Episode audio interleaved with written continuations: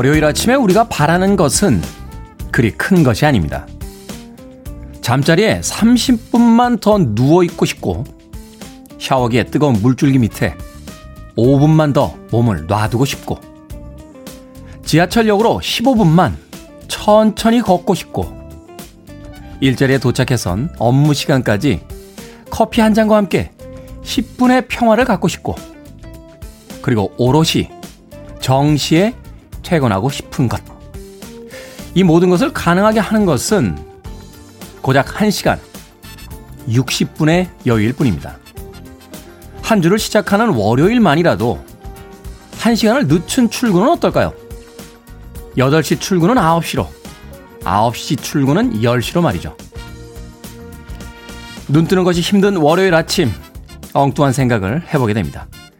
D-274일째, 김태훈의 프리웨이 시작합니다.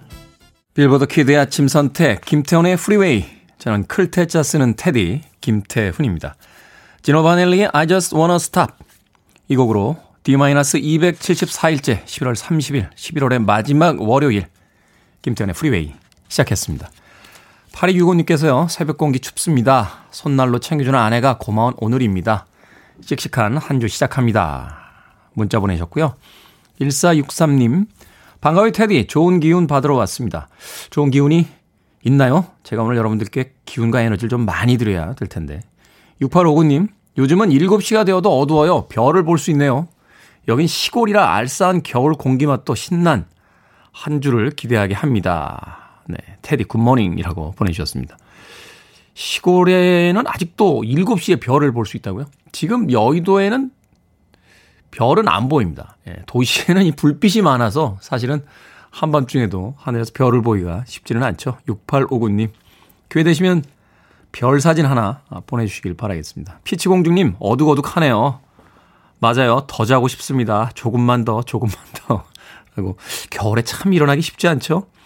박기현님, 안녕하세요. 늘 듣다가 첫 글 남깁니다. 네. 이민성님께서는요, 월요일에는 출근 시간 늦춰주는 회사, 입사 경쟁률이 치열할 것 같습니다. 라고 보내주셨습니다. 그러니까요. 제가 한 번 말씀드렸던 것 같은데, 여름에는 해가 길어졌다고 썸머타임 하잖아요. 한 시간 더 일하자. 라고 썸머타임을 했던 기억이 있는데, 겨울에는 해가 짧아졌으니까 winter time으로 한 시간 늦춰줘야 되는 거 아닙니까? 그 한 시간이 우리들에게 주는 기분과 또 느낌은 완전히 다를 것 같은데, 썸머 타임만 있고 winter time만 없다는 건 예, 불합리하다라고 이 월요일 아침에 주장해 보게 됩니다. 자, 청취자 여러분들의 참여 기다립니다. 문자번호 샵 1061, 짧은 문자 50원, 긴 문자 100원, 콩은 무료입니다. 여러분은 지금 KBS 2라디오 김태훈의 프리웨이 함께하고 계십니다. KBS 2라디오 yeah, 김태현의 프리웨이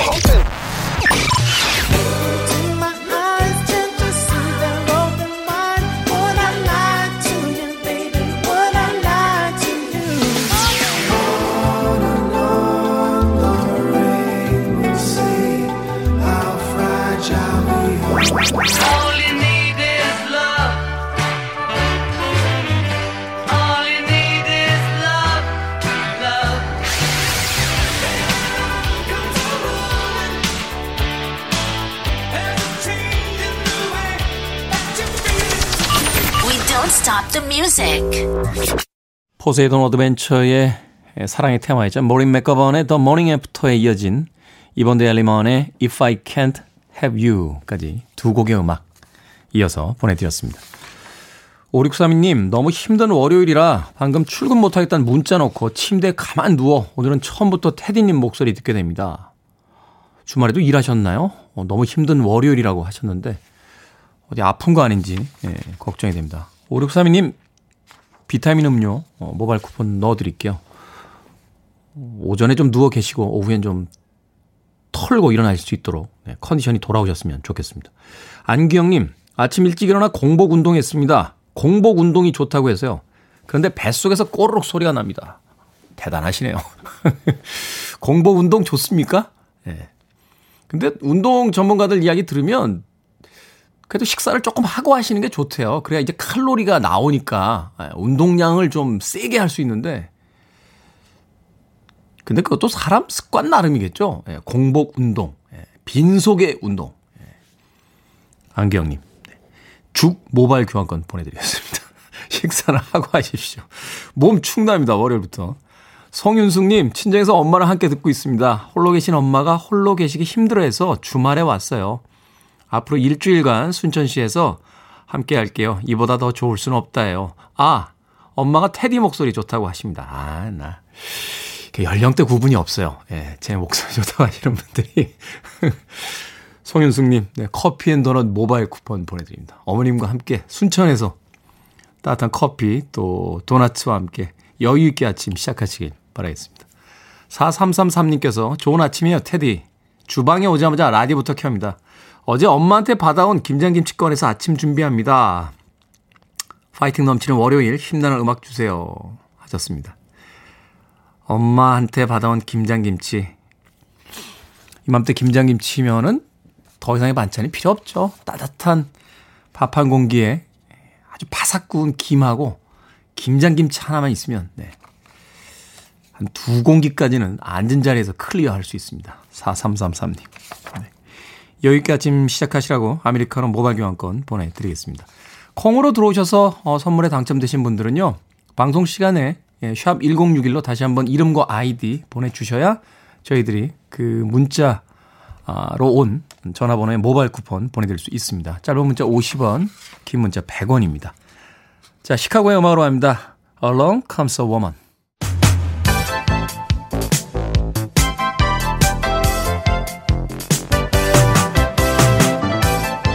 이 시간 뉴스를 깔끔하게 정리해드리는 시간 뉴스 브리핑 최영일 시사평론가와 함께합니다. 안녕하세요. 안녕하세요. 장희숙님께서요. 어서 네. 오세요. 깔끔 최영일님. 아유 감사합니다. 하트까지 날려주셨습니다. 깔끔하고 쉽습니다.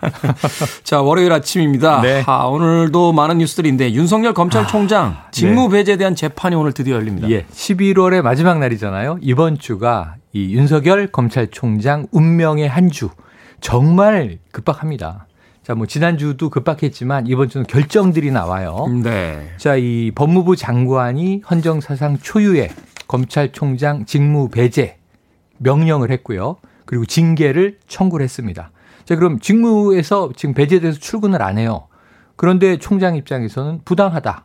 위법 부당하다라고 얘기했기 때문에 네. 우선 본안 소송에서 다툴 텐데 소송은 몇 달 가니까 지금 돌이킬 수 없는 피해가 예상이 되니 나를 총장직에 복귀해서 일할 수 있도록 행정 결정을 내려주십시오. 네. 그 행정법원이 오늘 결정하는 거예요.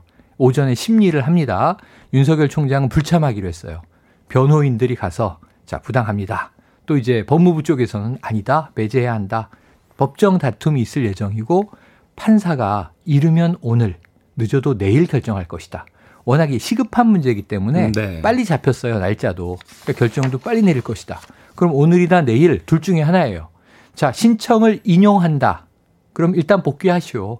이게 법무부가 옳았는지, 검찰이 옳았는지 다퉈보는데 본 소송에서 다투시고 우선은 급하니까 복귀해서 일하시오. 이게 인용이고요. 네. 기각 혹은 각하 이렇게 결정이 되면은 아이콘은 법정에서 다투시고 일단 배제가 유지된다. 음. 그러니까 오늘이 큰 산이 하나 이제 검찰총장 입장에서 있는 거예요. 이걸 넘어가고 어떤 결정이 나오든 반반인데 내일은 12월 1일 임시 감찰위원회가 열립니다. 그러니까 검찰총장에 대한 감찰이 옳았느냐 그렇느냐 내용은 이게 비위가 맞느냐 아니냐.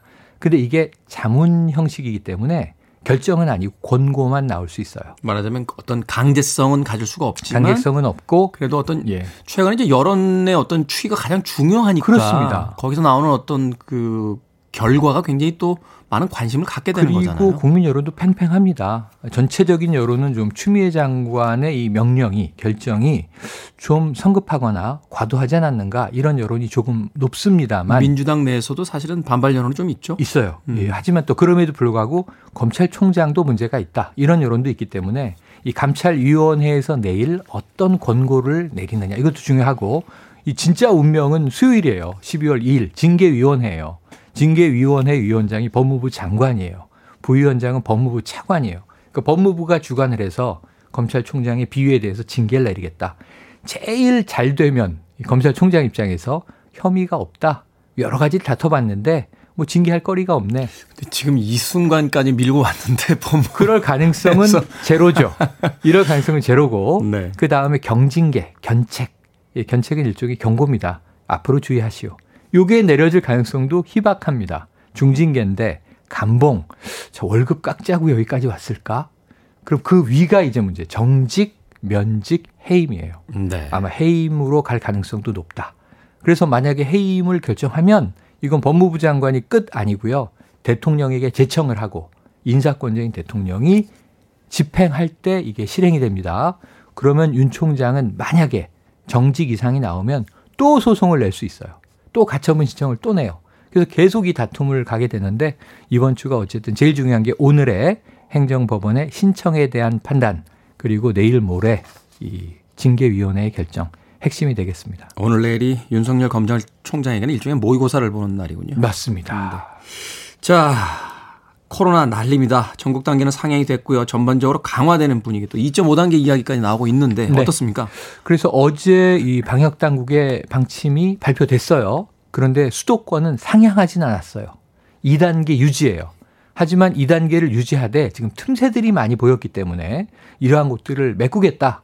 그래서 일종의 핀셋 규제가 추가됐습니다. 네. 뭐 예를 들면 이런 거예요. 송년 모임 다 줄줄이 취소되고 있는데 밤 9시 이후에 식당에 앉을 수가 없으니 뭐 어디 앉아서 송년을 하겠습니까? 9시 전에 이제 파장을 한다면 모르지만 그래서 지금 이 젊은 층들을 중심으로 이 파티룸 이게 일종의 숙박업소 네. 호텔이나 모텔이나 이제 게스트하우스에서 이 큰 파티룸을 빌려주고 여기서 밤새 술 먹고 놀아라.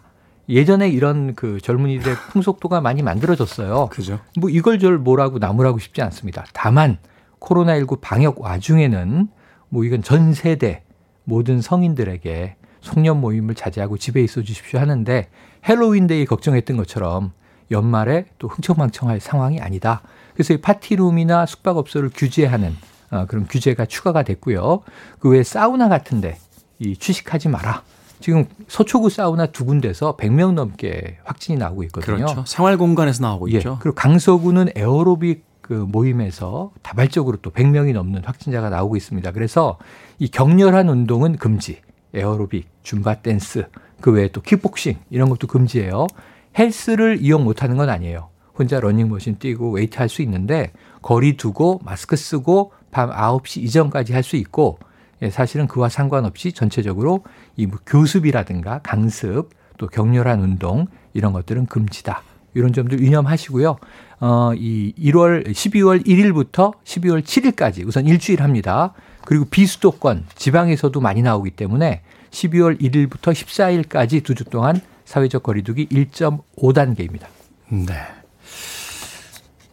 그냥 시민들의 여론은 하지 말라면 좀 하지 맙시다 이런 여론일 수 있겠습니다만 네. 또 이게 자영업자들에겐 생업이기 때문에 무조건 하지 말라라고 해서 다 멈춰 세운다라고 이것이 또 최선의 방법은 아닌 것 같고 이게 고민이에요. 그래서 참 방역 당국 내에서도 다툼이 있어요. 더 강화해야 한다 선제적으로. 근데 지금 이제 유지하면서 틈새만 메꾸는 이것도 이제 경제를 고민한 결정으로 보여지네요. 자 전두환 씨의 사자명예훼손 혐의에 대한 1심 결과가 오늘 나옵니다. 오늘 재판 맞네요. 네, 일단은 8시 반에 연희동 자택을 출발할 것으로 알려지고 있습니다. 아마 생중계 될 텐데 뭐 네. 역사적 재판이죠. 그러니까 이게 이 전두환 회고록을 2018년에 내요. 이 책 안에 담긴 내용이 문제가 됐어요. 이 그 광주에서 헬기에서 기관총을 사격한 바가 없다. 이런 것을 이제 이미 작고하신 돌아가신 분인데 조비오 신부 이런 분과 일, 시민들이 기관총을 헬기에서 쐈다. 시민들을 무차별 난사했다. 이런 이제 증언들이 있었는데 이런 증언 다 가짜다. 그래서 사탄의 저뭐 사제의 탈을 쓴 악마다 이런 표현도 등장해요. 그래서 이 조비오 신부의 유족들이 그 또 이 저 유족도 신부님인데 소송을 낸 거예요. 사자 명예훼손. 이게 무려 2년 6개월을 끈 결과 오늘 이제 법정에서 광주의 법원에서 판결이 내려지는데 어 이게 기껏해야 이 검찰의 구형은 2년 6개월이에요. 형이 높진 않아요. 돌아가신 분의 명예를 훼손했다. 2년 6개월 정도면 형이 확정이 돼도 집행유예 쪽으로 나올 확률이 크군요. 일단 나이가 구순입니다. 음, 그러니까 네. 여러 가지 문제가 있죠. 그리고 계속 치매를 주장하고 재판에 상당히 불성실했어요. 그래서 오늘 어떤 판결이 내려질 거냐도 역사적 재판이지만 이 유족들의 입장은 사자 명예 훼손만이 아니라 지금까지도 묻혀져 있는 또 인정하지 않고 있는 5.18 광주의 진실이 이번 기회에 알려지기를 바란다라는 입장입니다. 네. 자, 오늘 관심 가는 뉴스들 많았습니다. 자, 여기서 시사 엉뚱 퀴즈. 오늘 어떤 문제입니까? 네. 전두환 씨가 고 조비오 신부의 명예를 훼손한 혐의로 재판에 넘겨진 지 2년 반 만에 오늘 1심 선고가 나온다는 소식 막 전해드렸고요. 전두환 씨는 재임 기간 중 대기업으로부터 거액의 뇌물을 받은 혐의로 2,205억 원, 2,205억 원입니다. 이것을 선고받았으나 전 재산이 29만 원밖에 없다. 이런 망언을 하고 납부하지 않고 있어요. 절반은 냈어요. 991억 원을 아직 안 내고 있습니다. 자, 불법하게 범죄인이 소유한 물건을 돈으로 되받아내는 것 이것을 무엇이라고 할까요? 1번 추징금, 2번 장학금, 3번 대장금, 4번 불금. 자, 정답 아시는 분들은 지금 보내주시면 되겠습니다. 재미있는 오답 포함해서 총 10분에게 따뜻한 유자차 보내드리겠습니다. 불법하게 범죄인이 소유한 물건을 돈으로서 되받아내는 것. 이것을 무엇이라고 할까요? 1번 추징금, 2번 장학금, 3번 대장금, 4번 불금. 자, 문자번호 샵 1061, 짧은 문자 50원, 긴 문자 100원, 콩은 무료입니다. 뉴스 브리핑 최영일 시사평론가와 함께했습니다. 고맙습니다. 고맙습니다. 스윗입니다. 벌룬 브릿지.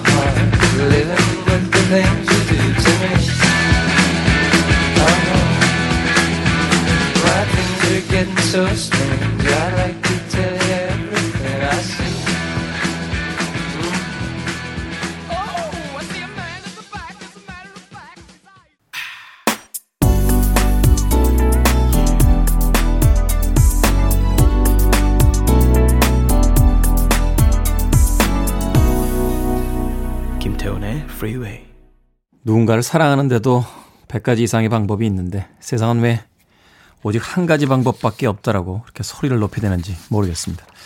퀸션스 피처링 제임스 잉그램의 100 Ways 들으셨습니다. 자, 오늘의 시성뚱 퀴즈. 불법하게 범죄인이 소유한 물건을 돈으로서 되받아내는 것. 이것을 무엇이라고 할까요? 정답은 1번 추징금이었습니다. 7152니 시간은 금 이라고 보내주셨고요. 저희 어릴 때 참 많이 듣던 이야기 아닙니까? 시간은 금 이라고. 3448님 비자금. 네. 어, 시적절한데요. 이은희님 19금 죄송해요. 라고 보내주셨습니다. 왜 죄송해요? 재밌는데. 7458님도 18금. 18금과 19금의 차이는 뭡니까? 18금은 왠지 법적인 어떤 연령대를 이야기하는 것 같고 19금은 뭔가 좀 그런 느낌이죠? 예. 네, 아침부터. 네, 그런 느낌입니다. 0370님, 1번 유자차. 예? 정답은 이게 아닌데요. 1번 추징금인데. 아, 이 유자차에 대한 욕망이 너무 강하셔서, 네, 정답을 유자차로 보내주셨습니다. 아, 정경아님, 요실금이요? 네. 연기현님, 자본금, 정영희님, 벌거벗은 임금, 백지수님, 고이 숨겨둔 비상금까지. 정답과 오답 많이들 보내주셨습니다. 자, 재미있는 오답 포함해서 총 10분에게 따뜻한 유자차 보내드리겠습니다. 어, 방송이 끝난 뒤에 김태훈의 프리웨이 홈페이지에 들어오시면 어, 당첨자들 확인하실 수 있습니다. 콩으로 당첨되신 분들은요, 어, 내일 방송 시간에 다시 한번 샵 1061로 어, 여러분들의 이름과 아이디 보내주시면 모바일 쿠폰 보내드리도록 하겠습니다. 문자번호 샵 1061, 짧은 문자 50원, 긴 문자 100원입니다. 자, 정지은님과 박기선님의 신청곡입니다. 박기선님께서는 본인의 최애 곡이라고 어, 적어서 보내주셨습니다. 찰스 앤 에디의 Would I Lie to You.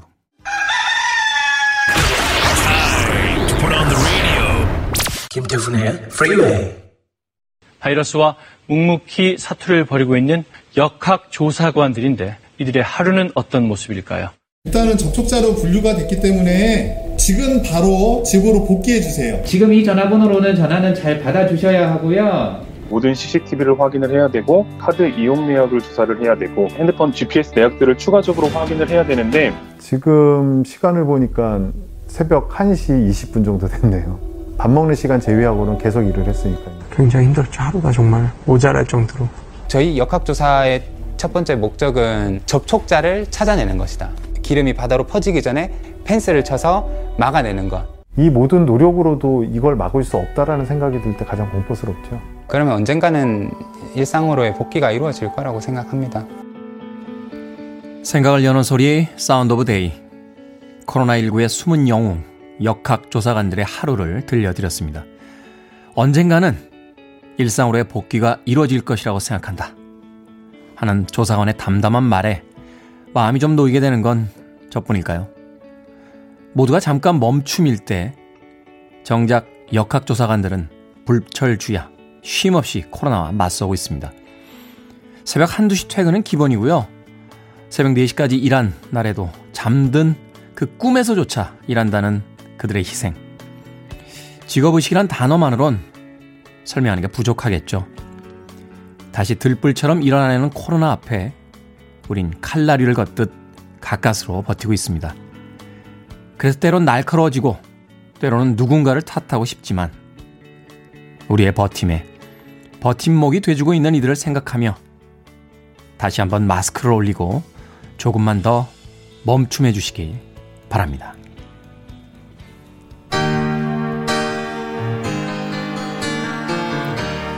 그래서 이런 역학조사관들의 그 많은 노고가 끝나는 날이 있으면 좋겠습니다. Survivor, The Search is Over. What you see is real. Who am I to blame you for doubting what you feel? I was always reaching. You were just a girl I knew I took for granted. the friend I have in. I was living for a dream, loving for a moment, taking on the world. That was just my style. Now I look into your eyes. You're listening to one of the best radio stations around. You're listening to Kim Freeway.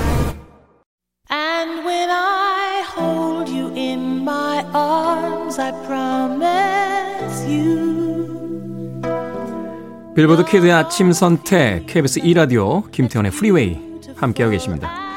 11월의 마지막 날 한 달이 훅 하고 또 가네요. 부지런히 출근 준비하고 나와 지하철 기다립니다. 이희숙님.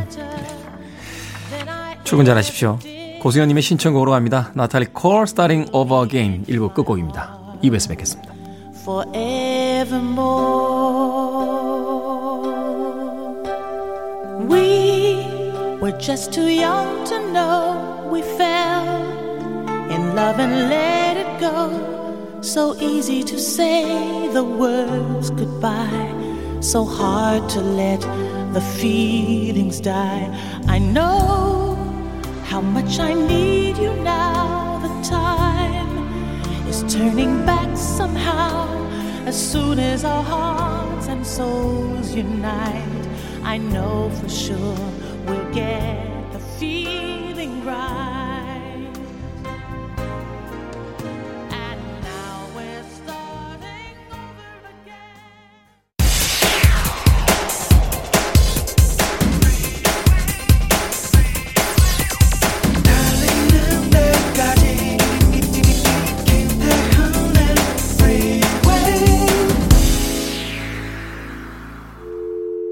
I need your arms around me. I need to feel your touch.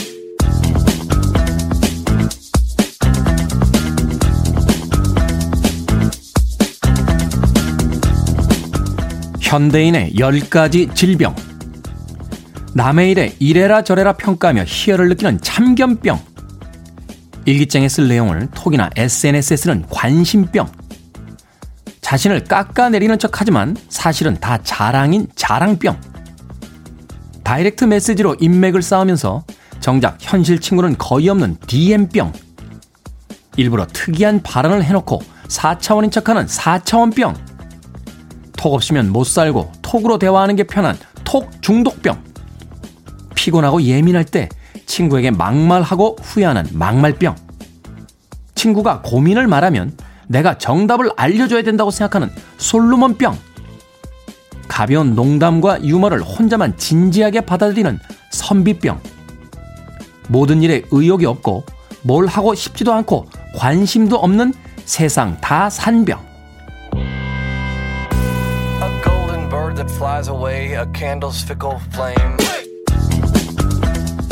뭐든 읽어주는 남자. 오늘 읽어드린 글은요. 인터넷 커뮤니티 사이트에 올라온 현대인의 10가지 질병이었습니다. 여러분은 이 중에서 몇 개나 해당이 되십니까? 네, 저도 네, 몇 개가 있군요. 자, 사실 재미로 읽어드렸습니다만 상대방과 조금 다른 성향, 서로의 관심을 주고받는 일이 농담이라긴 해도 질병으로 취급받는 건 좀 억울하지 않습니까? 살다 보면 때론 자랑도 할 수 있는 거고요. 남들과 다른 척, 별난 척도 해볼 수 있는 건데요. 저 역시 그런 feed 보면서 의무처럼 좋아요, 공감, 하트 뭐 이렇게 눌러주는 게 조금 피곤할 때도 있지만 그러면서 상대도 알아가고 또 서로 가까워지는 건 아니겠습니까? 그래서 말인데요. 최근에 프리웨이 인스타와 유튜브 팔로워 증가 수가 좀 어, 정체된 것 같긴 합니다. 뭐 그냥 그렇단 얘기입니다. 김태훈의 프리웨이 2부 첫 곡 4498님의 신청곡 The Beatles의 All You Need Is Love 드렸습니다. 이 노래의 후반부에 가면 왜 뜬금없이 She Loves You라는 곡을 음, 폴 맥카트니가 뒤에서 이렇게 열심히 부르고 있는지 궁금해지기도 합니다. 오늘은 현대인의 10가지 질병 뭐든 읽어주는 남자에서 읽어드렸는데 결국은 사랑이 필요해 라는 이야기가 아니었을까 하는 생각이 듭니다. 박은선님 저는 두 개 해당됩니다. 이금식님 해당 없는 사람 없겠네요 라고 문자 보내셨고요. 오늘부터 1년님께서는 저는 4차원병과 세상 다산병에 호기심이 생깁니다. 이효임님, 톡 중독, 한 집에 살면서 톡으로 대화하는 사람들이 있죠. 라고. 이은희님께서는 왕비병이라고 하셨고요. 왕비병은 뭡니까? 김소연님, 뭔가 해야 한다는 의무병이 있습니다. 라고 보내셨습니다. 저도 몇 가지나 해당되나 이렇게 봤는데 두 가지 정도 있는 것 같아요. 전 솔로몬병 있어요. 예, 친구가 뭐라고 고민만 하면 내가 정답 알려줘야 된다고 막 사명감에 불타면서, 예. 정작 막 얘기하다 보면 친구는 별로 관심 없어 합니다. 야, 그냥 술이나 마셔. 막 이러면서 솔로몬병이 있고요. 어, 자랑병? 저는 근데 이 자랑병이 아니라 진짜 괜찮은 거예요, 사람이. 예. 자랑을 그런가? 이거 병인가? 예. 김지현 씨께서 테디는 무슨 병이요? 잘생긴 병 이라고 하셨는데 병이 아닙니다. 그냥 팩트죠, 팩트. 네, 김지현님. 이러니까 이제 병 소리가 나오는 거죠. 다른 사람들에게. 정경화 씨께서요, 다들 꼰대라고 올려주셨는데, 맞습니다. 이 꼰대와 멘토의 차이 아십니까? 아, 본인이 찾아가서 이야기하면 꼰대고요. 어, 사람들이 찾아와서 물어보면 멘토랍니다. 그러니까 먼저 가서 이야기하지 마시고요. 찾아올 때까지 기다려 주시면 되겠습니다. 자, 뭐든 읽어주는 남자에선 여러분들 주변에 의미 있는 문구 읽어드립니다. 포털 사이트에 김태훈의 프리웨이 검색하고 들어오셔서 청취자 참여라고 쓰여진 부분 누르시면 뭐든 읽어주는 남자 게시판이 있습니다. 또 홈페이지의 게시판이나 문자 통해서 또는 콩을 통해서 말머리 뭐든 달아서 문자로 참여해 주시면 됩니다. 문자번호 샵 1061, 짧은 문자 50원, 긴 문자 100원, 콩은 무료고요. 채택되신 분께는 촉촉한 카스테라와 라떼 두 잔 모바일 쿠폰 보내드립니다. 광고 듣고 옵니다. I want it, I need it, I'm desperate for it. Okay, let's do it. 김태훈의 Freeway. 사운드만 들어봐도 70년대의 음악인 걸 어렵지 않게 짐작해 볼 수 있습니다. 78년도에 빌보드 차트 1위에 올랐던 A Taste of Honey의 부기 우기 우기 들으셨고요. 앞서 들으신 곡은 역시나 70년대 히트곡입니다. 캐나다 출신의 부부 디스코 듀오였던 The Rets의 A Little Loving Keeps the Doctor Away 였습니다. 앞서 들으신 곡은 아마 중간에 약간 잡음 같은 소리 어, 들으신 분들도 계실 것 같아요. KBS에는 그 LP, 예, 롱플레이라고 하는 옛날 큰 판 있죠. 그 LP를 녹음을 해서 예, 들려드린 곡이었습니다. 더레스의 A Little Loving Keeps the Doctor Away 그리고 A Taste of Honey의 부기 우기 우기까지 두 곡의 음악 이어서 보내드렸습니다. 갑자기 디스코 음악 듣다 보니까 나팔 바지 입고 싶네요. 예. 나팔 바지 하나 있습니다. 예. 하나 있는데 그걸 왜 샀는지 모르겠어요. 하여튼 분명히 매장에서 샀을 땐 되게 멋있었거든요. 예. 근데 입고 나가려고 입고서는 현관 앞에만 쓰면 그렇게 작아집니다. 사람이 그러면서 아 이걸 도저히 입고 나갈 수는 없을 것 같다 하는 생각이 들어서 다시 들어가서 예, 옷을 갈아입곤 하는데 오늘 노, 어, 이 방송을 와서 네, 이 스튜디오에 와서 보니까 우리 정 PD가 나팔 바지를 입고 왔어요. 어쩌면 그렇게 맵신하게 입었는지. 네. 이번 주에 한번 도전해 볼까 네, 생각 중입니다. 나팔 바지. 네. 자, 김성희님께서요. 테디 가족 사진 언제 찍으셨습니까? 아, 우리는 이번 달 초에 찍고 왔어요. 애들 둘의 사진도 따로 찍어줬고요. 우리 식구들은 사진 작가님들에게 너무 잘 웃고 프로라고 칭찬 들었습니다. 저는 미소가 어색해서 몇 번이나 지적을 받았네요. 입술로 웃어서 그렇대요. 라고 김성희님. 이게 그 심리 프로파일러들의 이야기에 따르면요. 진짜 웃음하고 거짓 웃음인데 눈을 보면 안답니다. 사람이 그냥 익숙하게 습관적으로 웃으면 입꼬리만 이렇게 올라가는데요. 정말 기분이 좋아서 웃을 때 이 눈꼬리까지 내려오면서 어, 같이 웃게 된다라고. 아마 어색하셔서 어, 김성희님 입술로만 웃어서 그런 게 아닌가 하는 생각이 듭니다. 저는 가족 사진이 아니라 얼마 전에 어머님 집에 갔다가 그 낡은 카메라를 받았어요. 어머니한테. 옛날 필름 카메라죠. 고장이 난 카메라인데 이거 어디다 버릴 데도 없고 해서 제가 그냥 받아왔습니다. 그런데 생각해 보니까 저희 형제 자매, 예, 남매, 예, 어릴 때 찍어주신 사진들이 다 그 카메라로 어머니가 찍어주신 거였어요. 그래서 얼마 전에 충무로에 맡겼습니다. 아, 고쳐달라고. 금액이 솔찬이 나오더군요. 옛날 카메라라. 그 카메라가 다 고쳐지면 음, 필름을 넣고 이제 거꾸로 어머님을 좀 찍어드려야겠다 하는 생각 해봤습니다. 사진들을 남길 수 있는 것 참 좋은 거죠. 최근에는 휴대폰의 카메라가 워낙 좋아져서 많은 사진들을 남길 수 있습니다만 아마 집집마다 그런 카메라도 있으실 것 같아요. 어, 본인들 어릴 때 부모님이 찍어주셨던 어, 필름 카메라. 그 카메라로 다시 한번 부모님들을 좀 찍어드리는 건 어떨까 하는 생각 해봤습니다. 아, 철든 것 같아요. 이 정도 생각하면 이제 철든 거 아닙니까? 이 나이 돼서 철이 들다니. 네. 4475님의 신청곡으로 갑니다. 스팅, Fragile.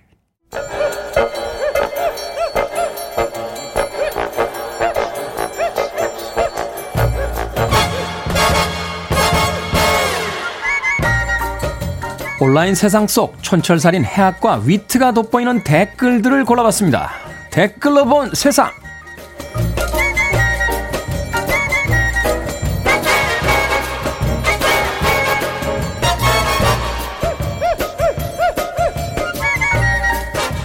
오늘 만나볼 첫 번째 세상. 캐나다의 한 여성이요. 지난달 편지와 함께 15년 전에 훔친 폼페이의 유물을 이탈리아로 돌려보냈습니다. 이 유물은 제게 저주를 가져다 줬어요. 36살인 저는 유방암에 두 번 걸렸고요. 우리 가족은 경제적으로 어려움을 겪고 있습니다. 이 저주가 다른 가족이나 아이들에게 이어지지 않았으면 합니다. 수천 년 전 화산재가 덮여 죽어간 분들의 고통을 헤아리지 못하고 폼페이 유물을 가져오다니 제가 어리석었어요. 죄송합니다. 여기에 달린 댓글들입니다. Wow 땡땡님 이래서 집에 아무거나 들이는 거 아닙니다. 물건이든 동물이든 그리고 사람은 특히요. 큐 땡땡님. 아니 제주도에서 용도 함께 가던 중국인 관광객들 보고 계세요? 도대체 오랫동안 내려오는 자연 문화유산 왜 가져갑니까? 아니 그러니까요. 남의 멀쩡한 문화, 자연 유산들은 도대체 왜 자꾸 가져가는 거예요? 제주도에서 돌 하루방 코 깨서 가져가신 분들 얼른 갖다 놓으세요. 돌 하루방 코가 하나도 없어.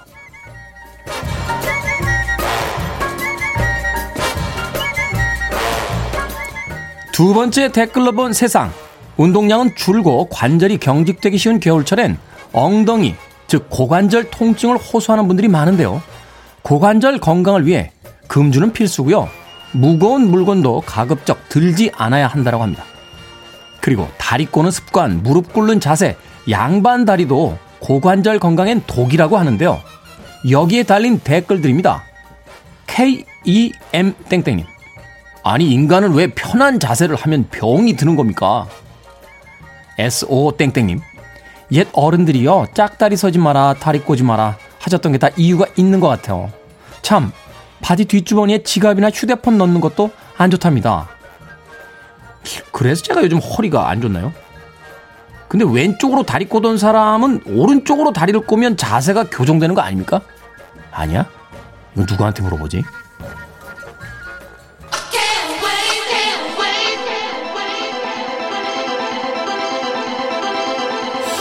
저는 그런 줄 알고 좌삼삼 우삼삼으로 다리를 꼬아왔는데 아니랍니다. 정지영님의 신청곡입니다. 스티브 닉스, I can't wait.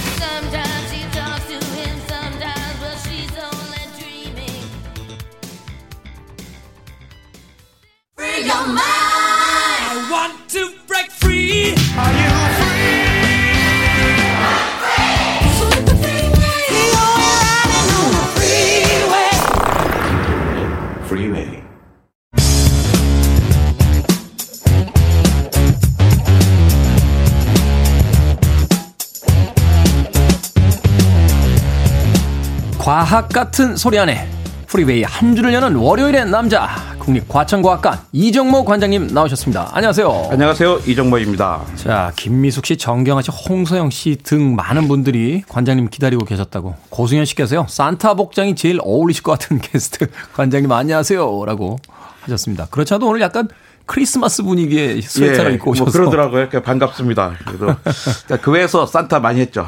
아, 그러시군요. 예, 예. 역시 아, 알아보시는 눈들이 있습니다. 우리 청취자분들께서.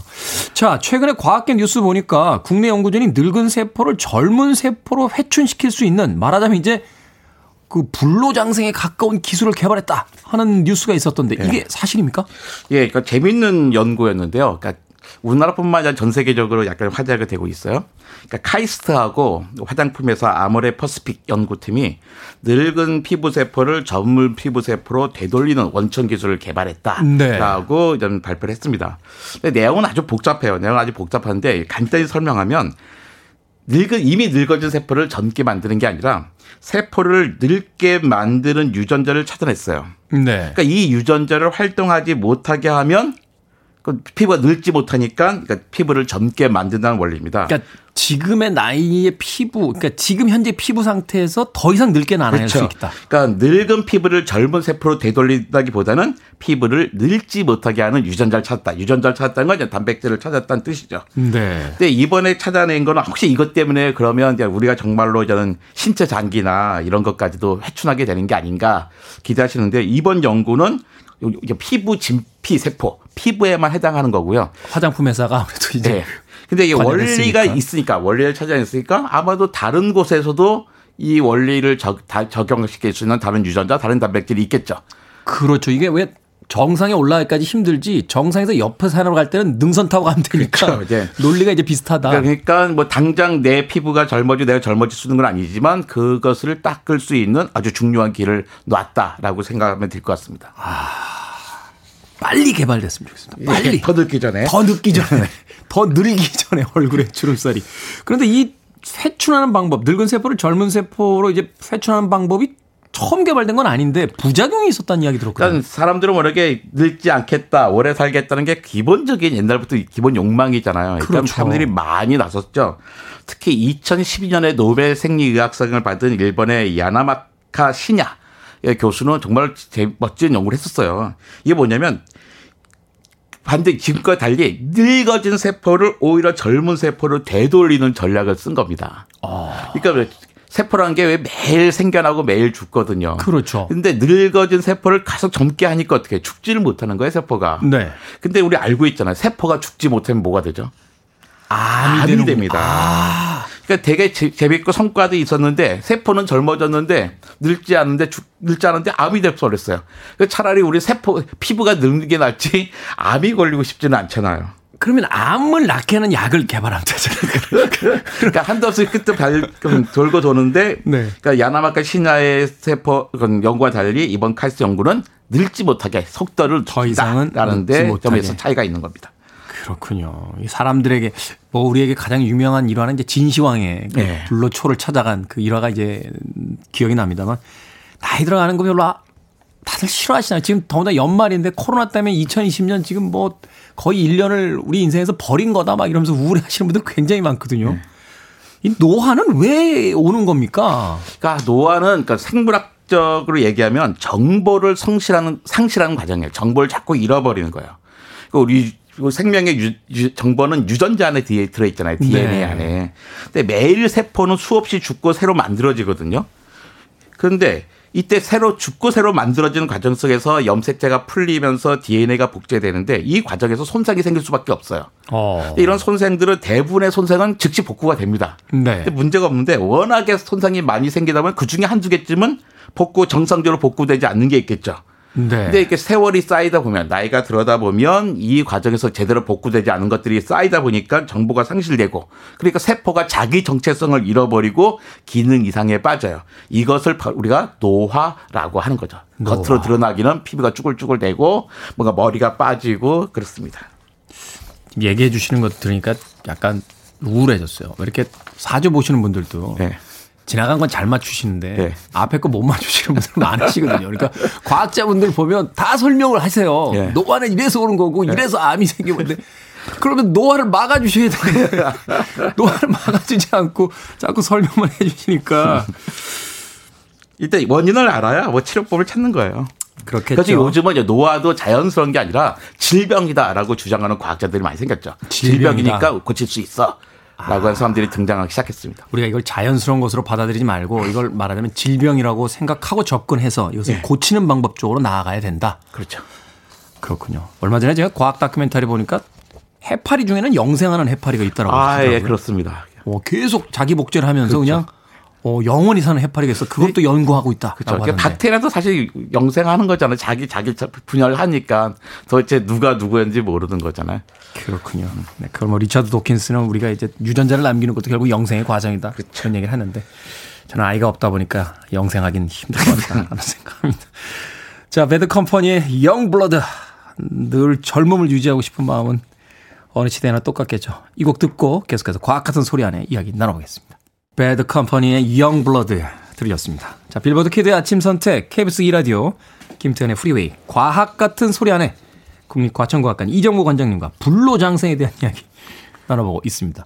항산화 비타민 먹으면 오래 삽니까? 김지현 씨께서 항산화 비타민 많이 먹어야겠다라고 질문하셨는데. 이렇게 많이 드시지 마시고요. 매일 드십시오. 많이 먹으면 소용없고요. 아. 그냥 하나씩 드시면 됩니다. 예, 비타민이라는 것 자체가 조금만 필요한 거거든요. 어차피 다 오줌으로 다 나갑니다. 많이 아, 드시면. 그렇군요. 사실 비싸잖아요. 조금 드십시오. 비타민 먹고 나면 이렇게 소변 색깔 변하고 이러는 게 다 바깥으로 배출되는 네, 거예요. 네. 어, 그렇군요.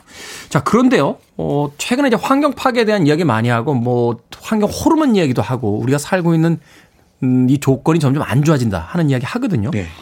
근데 생각해 보면 한 10년 전, 20년 전에는 그 40대만 해도 중장년이고 60대 노인이었습니다. 저 어릴 때만 해도 60이 되면 환갑잔치 하면서 막 장수하셨다고 막 맞아요. 파티하고 막 이랬는데 지금은 저희 아버지가 이제 80 정도 되셨는데 아직도 카랑카랑하시거든요. 그러니까 제가 대학 갔을 때 선배들이 환갑잔치를 해서 자기 부모님 환갑잔치 네. 너무 멋있더라고요. 어. 한쪽에서 가야금 병창하고 막 저라고 그러는데 야 나도 우리 아버지 환갑잔치 꼭 해줘야지 했는데 아버지가 환갑되니까 아무도 환갑잔치 안 내요.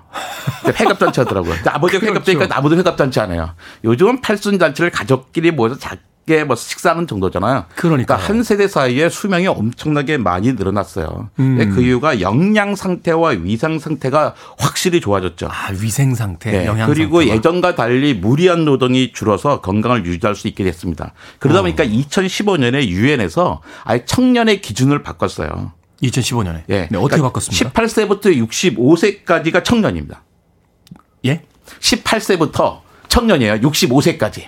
18세부터 65세요? 네. 그럼 22살 된 분이 61살 되신 분한테 어, 뭐 같은 청년인데 말 놓쳐 뭐 이럴, 이럴 수 있는 건 아니에요. 뭐 그다음에 미국 가서는 말 놓쳐. 그다음에 66세에서 79세가 중년, 그다음에 99세까지가 노년, 100년 이상이 장수 노인하는 거예요. 그러니까 중년인 척을 하려면 일단 66세는 돼야 된다는 거죠. 66세 정도 돼야 이제 중년. 네. 어. 그러니까 이제 수명은 확실히 늘어났고, 그러니까 일해야 되는 시간도 좀 늘려야 되는 것을 좀 이야기해요. 실제로 인구, 그러니까 인, 뭐야, 수명이 엄청나게 늘어났거든요. 네. 그러니까 노인 인구가 지금 우리나라는 65세 이상의 노인이 14세 이하의 어린 청소보다 이미 2017년 말에 더 많아졌어요. 많아졌죠. 그러니까 애들보다 노인이 더 많다는 건 뭔가 말이 안 되는 거거든요. 그러니까 분포상 아이들이 더 그러네요. 많아야 되는 거잖아. 그러니까 어떻게 해요? 노인의 기준, 을 바꿔야지 그, 그, 그 그래프가 이제 정상적으로 피라미드를 만들 수가 있는 거죠. 되니까 아 그렇군요. 그리고 또 사실 생각해 보면 최근엔 60 넘어서 일하시는 분들도 많고요. 예. 그 나이 물어보고 깜짝깜짝 놀라게 되는 경우도 많거든요. 그러니까 65세까지는 청춘이다. 청년이다라고 생각하시면 유엔이 정한 겁니다. 네, 우리가 얘기하는 게 아니에요. 유엔. 네, 유엔이 유엔이 정한 얼마나 그 공부 많이 하신 분들이 거기 계세요. 그분들이 정하신 거니까 그렇게 이해하면 되겠습니다. 자, 과학자들은 진심으로 본인들끼리 이제 과학자 분들끼리 이야기할 때 네. 정말 인간이 영원히 살 수 있다. 그것을 과학으로서 해결할 수 있다. 이렇게 믿고 있나요? 그 2013년에 내셔널 지오그래피 표지에 위를 써서 이 아기는 120살까지 살 거야. 이렇게 하는 그런 기사가 나왔어요. 음, 네. 2년 후에 타임지에서는 조동사 쿠드를 써서 아, 이 아이는 142살까지 살지도 모르겠는데 라고 이야기를 하죠. 아. 그러니까 지금 생각할 때 지금의 대학생들도 아마 교통사고만 당하지 않으면 120살까지 충분히 살 거다. 이 방송을 듣고 있는 대부분의 시청자들도 사실 건강 조금만 조심하면 100살까지 다 살 거라고 생각해요. 네. 그러니까 실제로 좀 가슴에 손 놓고 생각해봤어요. 그러니까 100살까지 어, 사는 게 두려워서 그렇지. 100살까지 못 살 이유는 특별하게 없는 거예요. 음. 근데 이게 더 지금 당장은 이제 문제인 거죠. 그러니까 지금 뭐 50, 청년들 같은 경우는 한 30살에 정기주기 돼서 50살에 회사에서 나간다면 그 그다음에 70살은 어떻게 먹고 살 건가.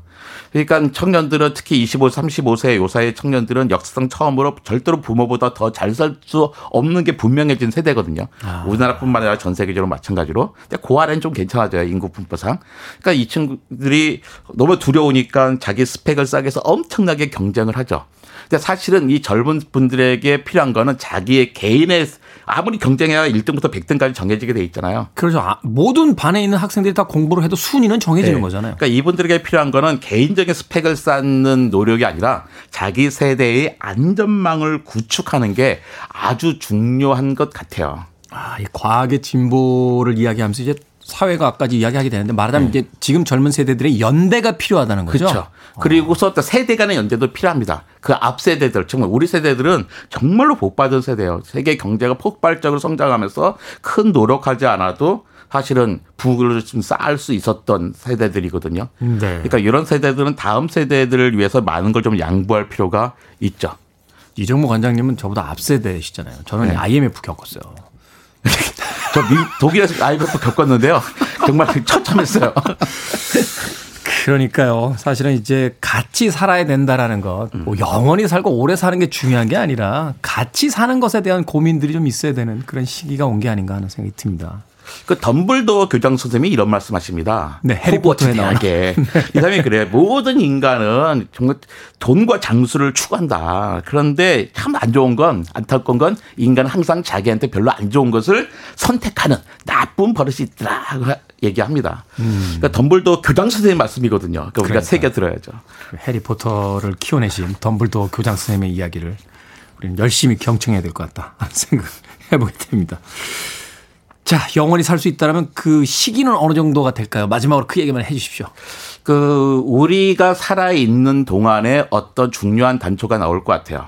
그 대상이 우리는 아닐지 모릅니다. 근데 문제는 뭐냐면 지구는 한정돼 있거든요. 한정된 지구 안에서 무한히 성장하는 게 과연 바람직한 건가를 좀 생각해야 되고 실제 가능하다 하더라도 인간들은 그것을 스스로 규제할 것 같아요. 그렇지 않으면 이 사회를 유지할 수 없기 때문입니다. 다음 세대를 위해서 DNA를 전달하기 위해서는 언젠가 좀 사라져 줘야 되는 거죠. 그렇군요. 있을 자리에서 어, 더 이상 잊지 말아야 될 자리에서 아름답게 퇴장하는 것도 우리 인간의 가장 고견한 숙명이 아닐까, 사명이 아닐까 하는 또 생각도 해보게 됩니다. 자, 과학 같은 소리 안에 노화를 억제하고 되돌리는 원리, 인류 영생의 실현 가능성에 대해서 국립과천과학관 이정모 관장님과 이야기 나눠봤습니다. 고맙습니다. 네, 감사합니다.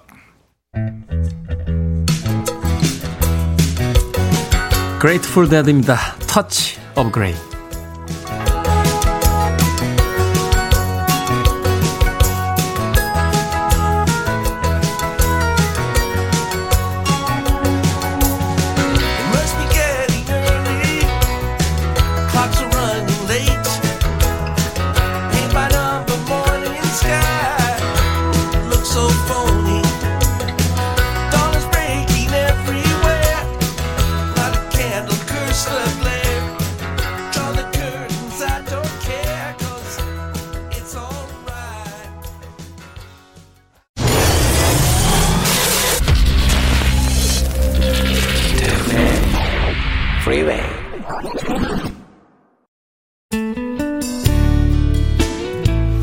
애청자 네, 유이태님께서요, 신랑 방금 수술실 들어갔네요. 많이 떨리고 수술 잘 되길 바래봅니다. 라고 문자 보내셨습니다. 잘 수술받고 건강하게 나오실 겁니다. 너무 걱정하지 마십시오. 라떼 모바일 쿠폰 보내드리겠습니다. 자, KBS 2라디오 김태현의 프리웨이 D-274일째 방송 이제 끝곡입니다. 하사홍님의 신청곡 우리한 나임스의 How Do I Live 이 곡 들으면서 저는 작별 인사합니다. 내일 아침 7시에 돌아오겠습니다. 좋은 월요일 되십시오. 고맙습니다.